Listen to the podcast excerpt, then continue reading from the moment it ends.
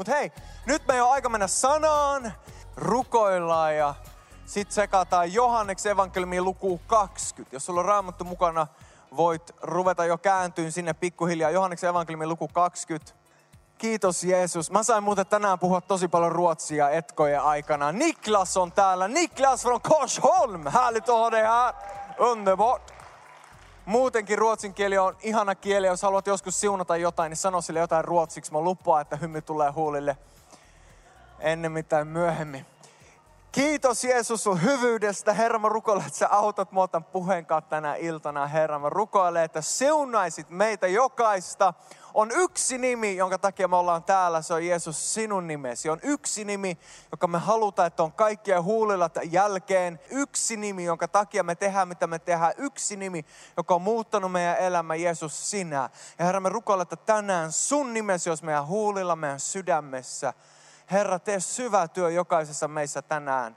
Herra, annetaan sinulle kaikki kiitos ja kunnia. Kaikki yhdessä ääneen huudetaan. Amen, amen. Ennen kuin istut, käyn vielä naapurin puolelle, rohkaise sitä, sanon näin, sinä olet pahvi. Sinä olet pahvi. Sinä olet pahvi. Istukaa, olkaa hyvä.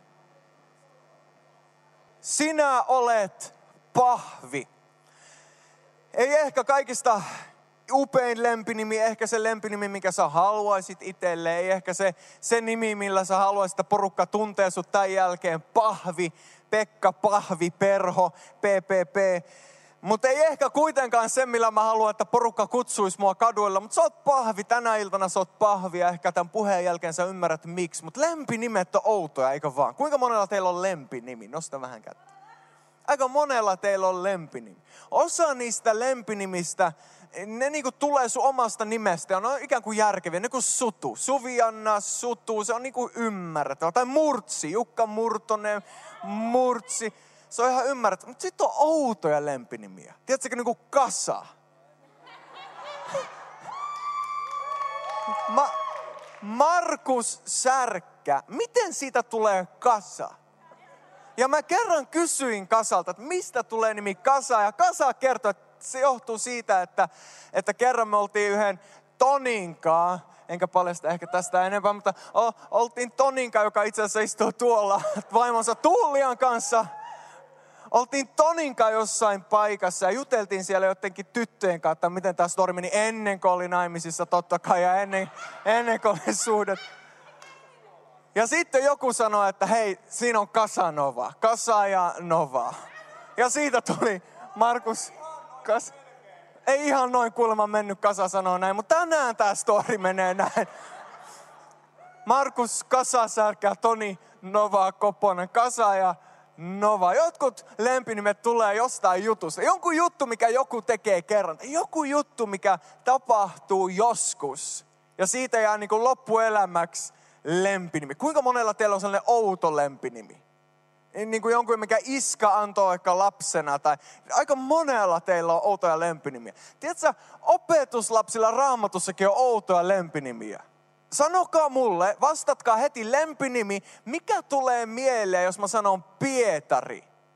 Mikä oli, mikä oli toinen nimi? Simonin ensimmäinen, hänen nimensä oli Simon, sitten Jeesus antoi hänen nimen Pietari, mikä tarkoittaa Kallio. Kallio. Kaverin lempinimi oli Kallio. Jos olisi Suomessa, niin se lempinimi olisi Kallio. Markus Kallio Särkkä. Tai, tai AP Kallio Välimäki. Kallio. Pietari oli Kallio. Mikä Johannes oli? Kuinka moni muistaa? Johannes, opetuslapsi, jota Jeesus rakasti. Ainakin itselleen se antoi sen lempinimen. Mä oon se opetuslapsi, jota Jeesus rakasti. En mä tiedä, kutsuko kukaan muu Johannesta sille lempinimen. Johannes itse oli ainakin se opetuslapsi, jota Jeesus rakasti. Entä Juudas? Millä nimellä me tunnetaan Juudas tänä päivänä? Juudas, Iskariot, no entä se toinen Juudas? Kavaltaja. Yksi teko jonka kautta me ollaan isketty lempinimi, ei ehkä niin hirveän mukava lempinimi, ei varmaan sellainen kuin mitä kukaan meistä haluaisi, kavaltaja. Juudas kavaltaja. Tänään Johanneksen luku 20 me katsotaan sellaista opetuslasta kuin Tuomas. Mikä on Tuomaksen lempinimi? Millä nimellä me tunnetaan Tuomas tänä päivänä? Tuomas epäilijä. Juudas kavaltaja, Tuomas epäilijä. No, no ehkä niin kuin 12 opetuslasta laittaa riviin, niin ketkä on alimmaisen? Juudas kavaltaja siellä ihan pohjilla. Tuomas epäilijä siinä aika hän niin kuin sija 11. Pietari Kallio, Johannes, opetuslapsi, jota Jeesus rakasti. Ne on siellä varmaan aika korkealla, mutta Tuomas epäilijä. Mutta tiedätkö, että Tuomas ei ollut tunnettu lempinimellä epäilijä silloin, kun hän oli opetuslapsi. Me kutsutaan häntä epäilijäksi, mutta ei raamatussa häntä tunneta sillä nimellä. Haluatteko nähdä, millä nimellä hänet tunnettiin raamatussa? Kääntykää Johannes luku 20. Tässä vaiheessa toivon mukaan sä oot kerennyt jo poimia raamatus esille tai kännykkäsovelluksen, mutta jos se on, niin teksti tulee myös tuonne näytölle. Johannes luku 20, jakeesta 24. Tämä kertomus tapahtuu sen jälkeen, kun Jeesus on ylösnoussut. Jeesus on kuollut ristillä kaikkien meidän puolesta, ylösnoussut kuolleista. Hän on näyttäytynyt opetuslapsilleen. Muutama jaetta tätä ennen, jos luet koko luvun, niin Jeesus näyttäytyy opetuslapsille ja hän näyttää haavat, jotka on hänen käsissä. Hän, hän näyttää haava, joka on hänen rinnassaan. Hän ilmestyy opetuslapsille, mutta Tuomas ei ollut silloin paikan päällä. Ja raamatusta me luemme Johannes 20, jakeesta 24 näin. Mutta Tuomas, jota sanottiin Didymokseksi, ja joka oli yksi niistä 12, ei ollut heidän kanssaan, kun Jeesus tuli. Tuomas, jota sanottiin Didymokseksi. Tiedätkö, mitä Didymos tarkoittaa? Kaksoisveli. Se olisi niin kuin joku, joka saisi lempinimeksi Twin. Sitä kutsuttiin kaksoisveljeksi. Jotkut raamatun tutkijat sanoivat, että häntä kutsuttiin kaksoisveljeksi, koska hän oli niin saman näköinen kuin Jeesus. Hän oli niin saman näköinen kuin Jeesus, eli jos olet joskus nähnyt kuva Jeesuksesta, pitkä tukka, parta, siniset silmät, ei me tiedä, oliko Jeesuksella oikeasti kaikkea tätä, mutta, mutta, mutta ainakin voidaan todeta, että luultavammin Tuomas oli tosi paljon samannäköinen kuin Jeesus. Niin paljon samannäköinen Jeesus, että häntä kutsuttiin kaksoseksi. Tuomas, jota sanottiin Didymokseksi, joka oli yksi niistä 12, ei ollut heidän kanssaan, kun Jeesus tuli. Niin toiset opetuslapset sanovat Tuomalle, me olemme nähneet Herran, mutta hän vastasi heille, jos en näe naulan jälkiä hänen käsissään ja pistä sormeani naulan jälkiin, ja jos en pistä kättäni hänen kylkensä, minä en usko. Ja tästä me saadaan Tuomaksen lempinimi epäilijä. Tuomas, joka ei uskonut. Totuus on, että ei muutkaan opetuslapset uskonut. Muistatko, mitä tapahtui, kun Jeesus oli noussut kuolleista? Naiset menee haudalle, toteaa, että Jeesus on, ei ole siellä, hauta on tyhjä. Ja yksi naisista, Maria, näkee Jeesuksen. Ja juoksee sitten opetuslapsille ja kertoo sen. Ei kukaan usko. Ei kukaan opetuslapsista usko. Kukaan ei usko ennen kuin muutamia jakeita myöhemmin Jeesus ilmestyy kaikille heille ja näyttää haavansa, kylkensä, kätensä Voit lukea siitä tässä samassa luvussa vähän aikaisemmin. Sen jälkeen muut opetuslapset uskoo, mutta Tuomas ei ollut siellä. Totuus on se, että Tuomas epäili ihan yhtä paljon kuin kaikki muutkin. Mutta siksi, kun hän ei ollut siellä eka kertaa, kun Jeesus ilmestyi, niin me ollaan annettu hänelle tämä huono lempinimi, Tuomas epäili. Ja Tuomas, joka epäili, Tuomas, joka ajatteli, että Jeesus ei herännyt koskaan. Tuomas, joka oli ehkä vähän hidas uskoa. Kuinka moni teistä joskus kokee ollensa vähän hitaita? et ole aina ihan yhtä nopea kuin muut. Meikäläinen on joskus tosi hidas. En mä tiedä, johtuuko se siitä, että mä oon syntynyt Ruotsissa. Mutta joskus musta tuntuu siltä, että mä oon aika hidas. Ainakin tuohon internetin maailmaan syttymisessä. Mä oon, mä oon, mä oon oikeasti hidas, mutta mä yritän. Mä just hankin Snapchatin, niin kuin mä kerkesin jollekin teistä jo kertoa. Mä hankin Snapchatin tässä, oliko viime viikolla. Ja mä oon hidas, mulla kesti hullun kauan tajuta, että miten se homma toimii. Nyt kun mä tajun, miten se toimii, niin, niin se on oikeasti ihan kiva juttu. Sitä on kiva tsekkailla my storya. Ja sit mä löysin ne filterit sieltä. Vähänkö se on hauskaa? Kuinka moni on joskus kokenut Snapchatin filtereitä? Ai että! Sitten mä tajusin, että niitä on uusia filtreitä vähän väliin. Siellä pari päivää sitten oli sellainen ruotsalainen viikinkifilteri. Ai, mä olin ihan liekeissä. Kävelin koko päivä. Meikäläinen on Swedish Viking. Ihan hullut fiilikset. Sitten mä näytin meidän lapsille, meidän tytöille, meidän kaksi- ja neljävuotiaille, ne filterit. Tytöt oli ihan innoissa. Joka ikisen filterin kohdalla ne haluaa uudestaan, uudestaan. Nauro ihan väärä. Voi, että meillä oli hauskaa. Ja meidän neljävuotias Linnea halusi ottaa sen kännykän sen jälkeen vielä, kun me oltiin valmiita. Mä halusin mennä tekemään ruokaa tai mitä mun pitikään tehdä. Mä ajattelin, että no mä annan Linnealle sen. Ja Linnea, meidän neljävuotias, oppi käyttämään Snapchatia ihan muutamassa minuutissa. Sen mitä iskä, mulla meni pari päivää tajuta, meidän neljävuotias tajus heti. Myöhemmin, olisiko ollut seuraavana päivänä, mä en tiedä missä vaiheessa Linna oli saanut uudelleen meidän kännykän, mun kännykän käsiin. Kun mä katsoin mun maistori jonain iltana, että mitähän mä tänään tänne heitin, niin mä löydän sieltä Linnean selfin ja se on lisännyt siihen sellaisia hymiä kuvioita. Mä ajattelin, että miten ihmeessä meidän neljävuotias on onnistunut ottaa selfin ja laittaa sen vielä mun maistoriin. Joskus neljävuotias on paljon nopeampi kuin 35-vuotias ukko. 36. Vaimo etupenkissä muistuttaa, 36, lähempänä 40 jo. Joskus neljävuotiaat on nopeampia uskoon kuin me, nopeampia oppiin kuin me, nopeampia toimiin kuin me. Tuomaksen kohdalla hän oli vähän hidas uskoa. Hän ei syttynyt ollenkaan niin nopeasti kuin kaikki muut. Ja siitä hyvästä hän on saanut nimen epäilijä. Siitä hyvästä hän on saanut nimen ei uskova. Tai ainakaan ei yhtä palava kuin Pietari tai Johannes, jota Jeesus rakasti. Tai vaikka Bartolomeus tai joku muu niistä yhdestä toista, jotka vielä tässä vaiheessa jäljellä oli. Tuomasta vähän aliarvioidaan.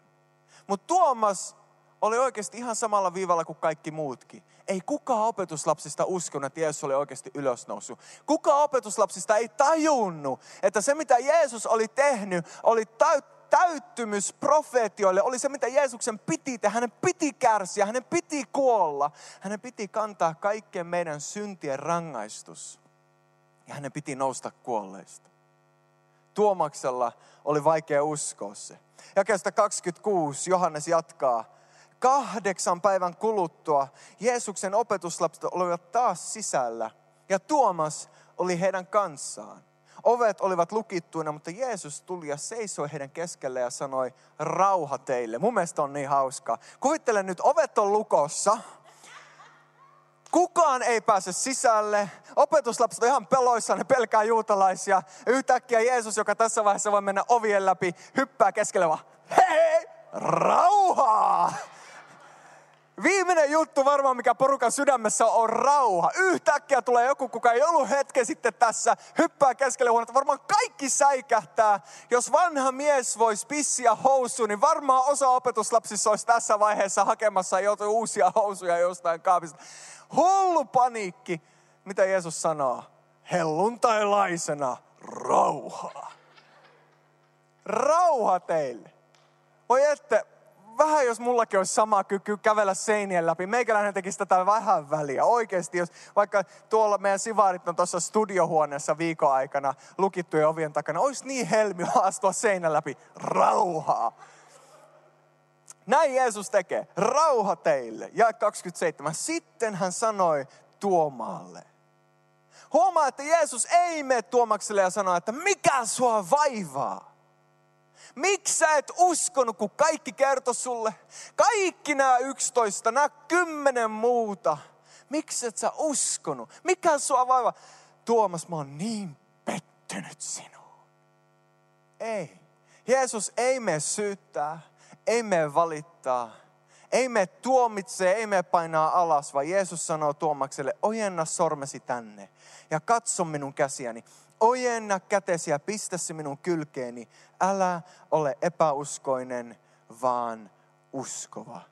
Tuomas sanoi hänelle, minun Herrani ja minun Jumalani. Tuomas ei vaan sano minun Herrani. Kaikki opetuslapset oli tähän vasti kutsunut Jeesusta Herraksi. He olivat todenneet, hän on meidän Herramme, hän on Messiaan. Hän oli Jumalan poika, se luvattu. Mutta Tuomas ei tässä vaan sano minun Herrani, hän sanoo minun Jumalani. Hän tunnistaa ja tunnustaa, että Jeesus on Jumala. Hän sanoo minun Herrani ja minun Jumalani. Jeesus vastasi, koska näit minut sinä uskot, Autoita ne, jotka uskovat, vaikkeivat näe. Tuomas, se jota me kutsutaan epäilijäksi, sen takia, että hänellä oli vaikea uskoa. Me kutsutaan häntä epäilijäksi sen takia, että hänen oppi oli ehkä vähän outo. Nimittäin jos hän olisi oikeasti tiennyt vanhan testamentin, niin hän olisi ymmärtänyt, että profeetat on luvannut, että Messias tulee, Messias joutuu kärsimään ja Messias joutuu kuolemaan, mutta tulee nousemaan ylös. Jos hän olisi kuunnellut Jeesuksen opetusta tarkasti, niin hän olisi muistanut, että Jeesus itse kertoi, että hänen pitää kärsiä, että hänen pitää kuolla, mutta hän tulee nouseen kuolleista. Tuomaksella ei ollut täydellinen oppi. Tuomaksella ei todellakaan ollut täydellinen usko. Tuomas epäili muiden opetuslasten todistusta. Tuomas oli epäilijä. Ehkä syystä. Hänen oppi ei ollut kunnossa. Mutta siinä vaiheessa, kun Jeesus seisoo hänen edessään, siinä vaiheessa, kun hän kohtaa Jeesuksen, niin hän sydämessään tajuaa, tässä on mun Herra ja mun Jumala. Tässä on se, kelle mä haluan antaa mun elämän. Tässä on se, kelle mä haluan elää tästä eteenpäin. Tuomaksen elämä muuttuu tuossa hetkessä niin totaalisesti, että historian kirjat kertoo, että Tuomas lähti lähestystyöhön – Mä en tiedä, tiedätkö sä tätä, mutta perimätieto, ei raamattu, mutta perimätieto kertoo meille, että Tuomas oli niin täynnä tulta ja niin täynnä henkeä ja intoa levittää evankeliumia, niin kuin meillä on monia muitakin, jotka on ihan täynnä intoa levittää evankeliumia, hyviä uutisia Jeesuksesta. Tuomas oli niin täynnä intoa, että hän hyppäsi mukaan laivaa, joka vei hänet Intiaan. Mulla on itse asiassa kuva siitä, Intian kartasta, mihin tuo laiva tuli. Tuolla Kerralla, nykyisen Kerralla osavaltiossa Etelä-Intiassa, sinne Tuomas saapu perimätiedon mukaan vuonna 52 Kristuksen syntymän jälkeen. Eli noin 10-15 vuotta tämän kohtaamisen jälkeen Tuomas on mennyt koko matka Intian asti. Hän kertoo siellä evankeliumia, menee koko Intian läpi. Ja kun me oltiin vuonna 2006 Nean kanssa ja tiimin kanssa Intiassa, niin me käytiin Tuomaksi haudalla. Nimittäin hän kuoli Intiassa marttyyrinä. Keihäs lävisti hänet. Samalla tavalla kuin keihäs lävisti Jeesuksen keuhkon ja Jeesuksen sydämen ristillä, kun roomalainen sotilas halusi varmistaa, että Jeesus on kuollut. Hän läpäisi keihällä Jeesuksen sydämen. Niin samalla tavalla Tuomas keihästettiin Intiassa. Hänen hautansa on vieläkin siellä nytten tuolla itärannikolla, missä lukee Chennai, ihan sen kaupungin ulkopuolella. Tuomas oli niin täynnä tulta tämän kohtaamisen jälkeen, että mikään ei pysäyttänyt häntä, ei edes kuolema. Hän tiesi, että hän elää yhdelle Herralle, Jumalalle, Jeesukselle. Yksi kohtaaminen elävä Jeesuksen kanssa muutti miehen, joka epäili, epäili muiden todistuksia, epäili raamatun profeetioita – yksi kohtaaminen Jeesuksen kanssa muutti hänen elämän niin, että hän lähti ja toteutti kutsumuksensa. Mä uskon, että Jumala haluaa tänä iltana kohdata sinua, tänä iltana näyttäytyä sulle ja tänä iltana kohdata sua sellaisella tavalla, että se muuttaa sun elämän. Mä pyysin sua kääntyä sun naapurin puoleen tämän puheen alussa. Ja en halunnut, että sä loukkaat sun naapuria, mutta mä pyysin sua kääntyä hänen puoleen ja sanoa, että sä oot pahvi. Kuinka moni vielä, vielä muistaa? Harva teistä unohti sen, se tuntuu ehkä niin pahalta. Sori. Sä oot pahvi. Mutta tiedätkö, että joskus pahvi on hyvä asia. Tiedätkö, että joskus pahvi on todella, todella hyvä asia. Mä, mä yritän tänään kertoa, että miten pahvi on hyvä asia, koska Tuomas oli ehkä vähän pahvi. Tuomas oli vähän pahvi, koska hän ei uskonut todistusta, jota muut kertoo. Hän ei uskonut raamatun opetusta. Hän ei uskonut tai täysin ymmärtänyt Jeesuksen opetusta kun hän kohtasi Jeesuksen, niin hän elämä muuttui ja hän täyttyi voimalla ja meni. Hän oli pahvi, mutta hän oli valmis käyttöön. Se, miten pahvi on hyvä, yksi esimerkki. Kuinka moni teistä on joskus tilannut pizzaa kotiin? Olet tilannut autokuljetuksen tai ollut paikan päällä, kun joku toinen on tilannut autokuljetuksella pizza. Olet joskus syönyt pizza. Kuinka moni teistä on joskus nähnyt pizzan? No niin, nyt nousi äh, suurin piirtein kaikki. Muutama on silleen vielä, että en tiedä, mistä se puhuu. Pizza. Kotikuljetus. Tiedätkö, että kun kotikuljetus tulee, meille ei ole tullut moneen moneen vuoteen, mutta, mutta muistan viime kerran, kun tilattiin pizza, mä olin äärettömän kiitollinen pahvista. Mietin nyt, jos kotikuljettaja tois pizzan sulle ja kantaisi sitä kädellään. Tässä näin. Ei mitään pahveja, pizza tuossa vaan suoraan käden päällä. Juustot valuu siihen, tomaattikastikkeet valuu karvaista kättä pitkään ja sanoo, että ole hyvä, tässä on tilaamassa. Kuinka moni olisi silleen, että saako tuon palauttaa? Sä et tiedä, missä se käsi on ollut. Sä et tiedä, mitä se on tehnyt. Sä et tiedä, että milloin se on viimeksi pessyt niitä. Ei ehkä, ei ehkä huvittaisi syödä. Me ollaan siinä tilanteessa, kun meille tuodaan pizza, niin me ollaan äärettömän kiitollisia pahvista. Eikö vaan? Me ollaan ihan hullun kiitollisia siitä, että on olemassa pahvilaatikko. Ja kun mä pyysin sua kääntyä sun naapurin puolelle ja sanoa sille, että se on pahvi, niin mä tarkoitin sitä, mitä Tuomas oli sen jälkeen, kun Jeesus tuli ja täytti hänet. Ei tämä pahvi itsessään ole arvokas. Ei tämä pizzalaatikon kartongin pahvi itsessään ole mitenkään spesiaali. Se on se sisältö, joka on erityinen ja se on se sisältö, joka on arvokas ja se on se sisältö, minkä takia me halutaan se pizza laatikossa.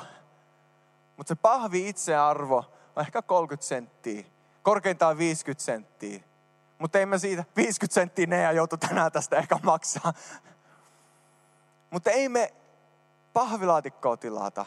Me tilataan se pizza siinä pahvilaatikossa. Tiedätkö, että Tuomaksen kohdalla hän muuttui, kun hänen sisimpänsä muuttui. Hänen sisimpänsä astui pyhän hengen voima ja hän lähti.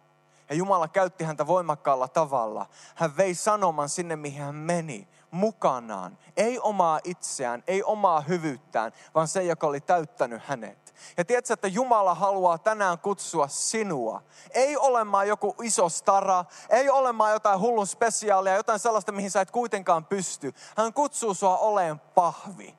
Hän kutsuu sua oleen laatikko, joka on valmis oleen tyhjä ja puhdas ja käytössä. Se, mitä me odotetaan pizzakartongilta, ennen kuin sinne lasketaan meidän pizza, on, että se on tyhjä ja että se on puhdas. Muita kriteereitä ei ole. Tiedätkö, että Jumala odottaa sulta sitä samaa. Hän haluaa käyttää sua. Ja hän haluaa, että sä oot tyhjä ja että sä oot puhdas. Jeesus on valmistanut kaiken ristillä. Ristillä hän kuoli sun syntien puolesta niin, että sä voisit olla puhdas. Niin, että sä voisit saada sun synniä sun liaa anteeksi. Ja kun sä tuut Jeesuksen luo, niin hän ei halua, että sä oot täynnä häpeää, täynnä epäuskoa, täynnä epäilyjä. Hän haluaa tyhjentää sut itsestäsi niin, että hän voi täyttää sut itsellään. Täyttää sut hengellä ja täyttää sut tulella ja lähettää sut viestinä sun naapureille, sun ystäville, tuoksuvana, lämpimänä, tulta täynnä olevana uskovana, joka tuot Jeesuksen sinne, mihin sä meet. Jumala haluaa, että sä oot pahvi. Ja mä tarkoitan sitä kaikella positiivisessa merkityksessä, miten mä vaan voin. Tiedätkö, että Jumalan tahto tänä iltana on kutsua sut kahteen asiaan. Tyhjentymiseen ja pyhitykseen. Mitä sä tekisit, jos sä kävisit joskus pizzeriassa ja sä näkisit kaikki niitä pizzalaatikot niiden vessassa säilytettävän? Sä menisit, päättäisit, että mä käyn tuossa vaan just ennen kuin mä syön, niin mä, mä käyn, tai ennen kuin mä otan mun pizzaa ja vien sen kotiin syötäväksi, mä käyn nopeasti vaan vessassa. Sä näkisit kaikki niiden pahvilaatikot niiden vessassa säilytettävä. Eikö tulisi vähän sellainen olo, että en mä tiedä, haluanko mä tätä pizzaa. Ei se vessa välttämättä ole likainen. Ehkä ne pesee sen päivittäin, mutta se tuntuisi vähän oudolta, jos ne säilyttäisi pizzalaatikkoja koko viikon vessassa ja sitten ne tarjoisi siinä sulle pizza, että meppä kotiin, hyvää ruokahalua, smaklig måltid, niin kuin tässä lukee ruotsiksi. Siunattu ruotsalainen laatikko, kiitos Jeesus. Mutta eikö olisi vähän outoa, jos pizzalaatikko säilytettäisiin vessassa siihen asti, että siinä tarjotaan sulle pizza. Tiedätkö, Jumalan tahto on tänä iltana kutsua joitakin teitä niistä tilanteista, minkä keskellä sä oot viettänyt aikaa viime viikon aikana, niistä tilanteista, mihin sä oot sallinut itses mennä, mihin sä oot vienyt sun elämässä, sä oot ajatellut, että ei tää on niin paha. En, en, en mä mene tuonne vessanpönttöön, mä vaan hengaan tässä vierellä. En, en mä kuitenkaan likaannu täällä, mä vaan oon täällä. Mutta tiedätkö mitä? Sä et tiedä, mitä siinä ilmapiirissä tapahtuu. Ja tänä iltana Jumala kutsuu joitakin teistä tyhjentymään ja puhdistumaan. Ja joidenkin teistä tulee jättää se vessa, missä sä oot viettänyt sun aikas. Ja astua Jumalan keittiöön, missä hän leipoo tuoretta pizzaa. Haluaa antaa sulle oikeasti jotain hyvää sun elämään. Jumala kutsuu joitakin teistä tänään jättää jotain vanhaa niin, että sä voisit astua uuteen.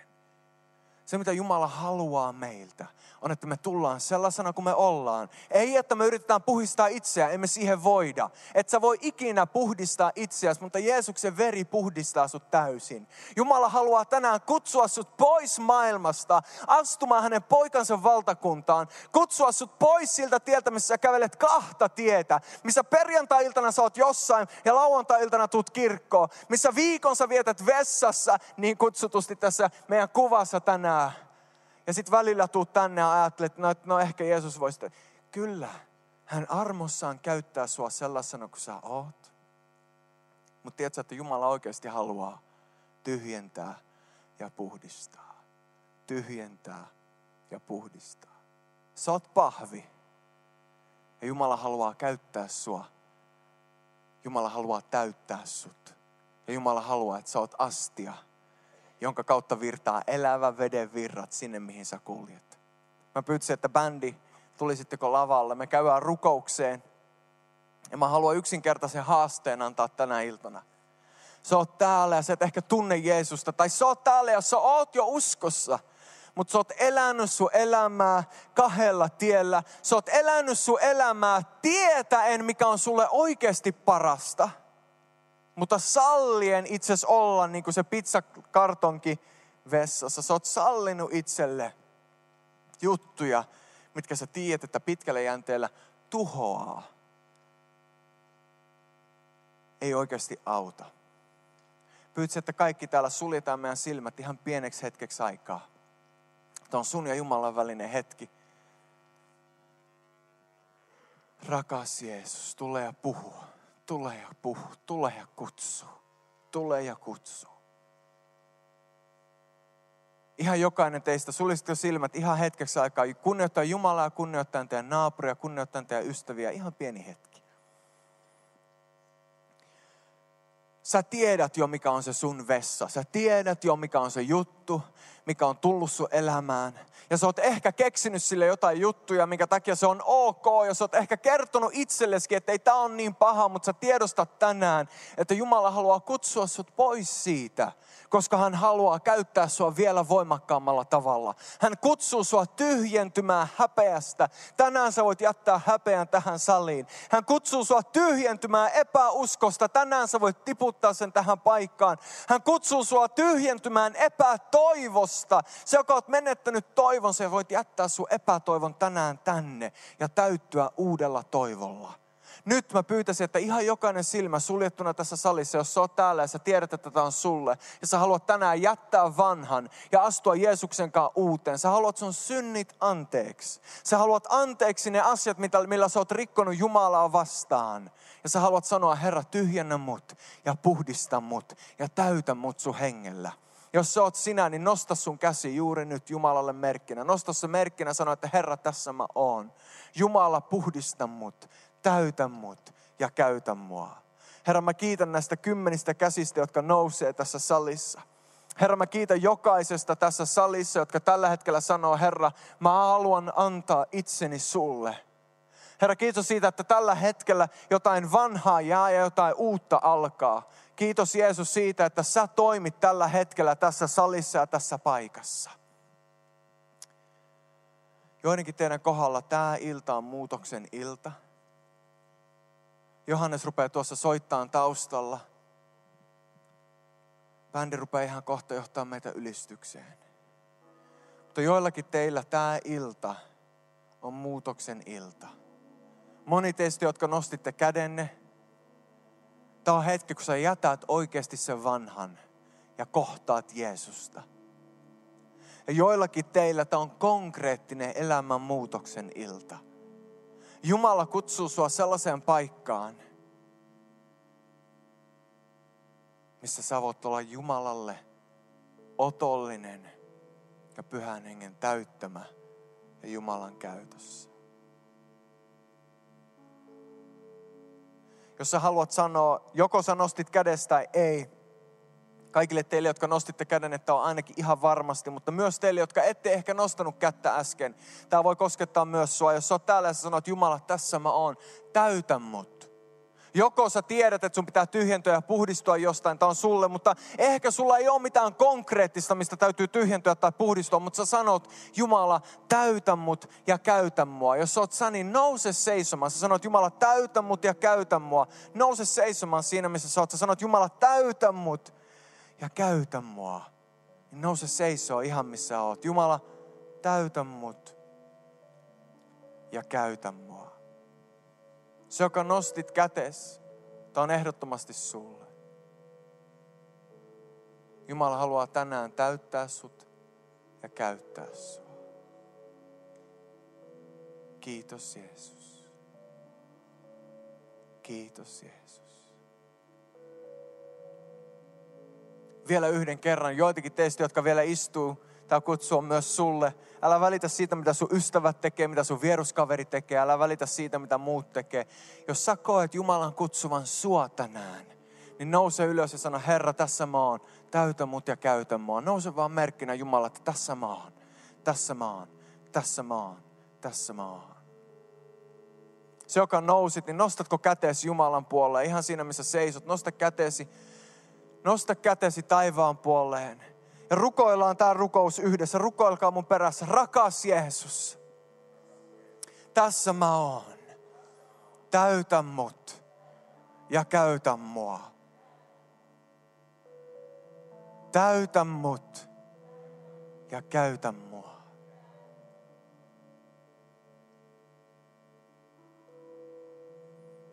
Jotkut teistä on uskonut sellaisen ajatuksen, että sun pitää jotenkin saada oppikuntoa ekaksi tai jotenkin saavuttaa jotain ekaksi ennen kuin sä voit olla käytössä. Mutta ihan yhtä yksinkertainen kuin pizzalaatikko on, niin yksinkertainen sä voit olla. Raamattu puhuu meistä Kristuksen astioina, Kristuksen ruumiin jäseninä. Meitä kutsutaan astioiksi. Ja Jumala haluaa ottaa sinun astian käyttöön ja ainut mitä astiaan käyttöottamiseen tarvitaan, että astia on puhdas ja että se on tyhjä. Jeesuksen veri puhdistaa täydellisesti. Ja Jumala haluaa tänään täyttää sut. Ja tulevina päivinä käyttää sua voimakkaasti. Kiitos Jeesus. Kiitos Jeesus. Kiitos Jeesus. Ei ihan vielä jatketa, ollaan ihan vielä hetki tässä. Ihan vielä pieni hetki tässä. Kiitos Jeesus. Kiitos Jeesus. Kiitos Jeesus. Kiitos Jeesus. Se, joka ihmettelee, että mitä tässä nyt tapahtuu, että miksi me mennään eteenpäin. Joskus meidän pitää odottaa pyhää henkeä ja me halutaan yrittää olla niin kuulijassa kuin mahdollista sille, mitä pyhä henki haluaa tehdä. Jumala itse on täällä ja joillekin, ehkä monelle, tämä on merkittävä ilta. Tänä iltana Jumala kohtaa sua ja tekee sinulle, mitä hän teki Tuomakselle. Ehkä sun sydän on ennen ollut täynnä epäilyä, ehkä se on ollut epävarmuutta, ehkä se on ollut kahdelle tielle pyrkivä, mutta tänään jotain käännetään ja tänään jotain muuttuu ja susta tulee niin kuin Tuomaksesta tuli, eihän oikeasti ole tunnettu epäilijänä muuta kuin meillä tänä päivänä vuosisatoja myöhemmin. Todellisuudessa hänen elämän aikana hän oli tunnettu Jumalan miehenä, joka rakasti Jeesusta yli kaiken. Palo Jumalalle niin paljon, että hän oli valmis jättää maansa ja menee ihan tuntemattomaan paikkaan kertoakseen ihmiselle Jeesuksesta. Oli niin täynnä tulta ja rakkautta. Koette joillekin teistä että on niin kova muutoksen paikka. Ja joidenkin teidän kohdalla käydään ihan kamppailua tällä hetkellä hengessä ja Jumala oikeasti vapauttaa joitakin ihan johonkin uuteen ihan johonkin uuteen. Ja tiedätkö, joka kerta kun joku vapautuu, mä oon hullu onnellinen. Ja jos se on vain yhtä varten, niin se oli sen arvosta. Tänään mä tiedän, että Jumala kohtaa monia, monia, monia. Kiitos Jeesus, kiitos Jeesus, kiitos Jeesus.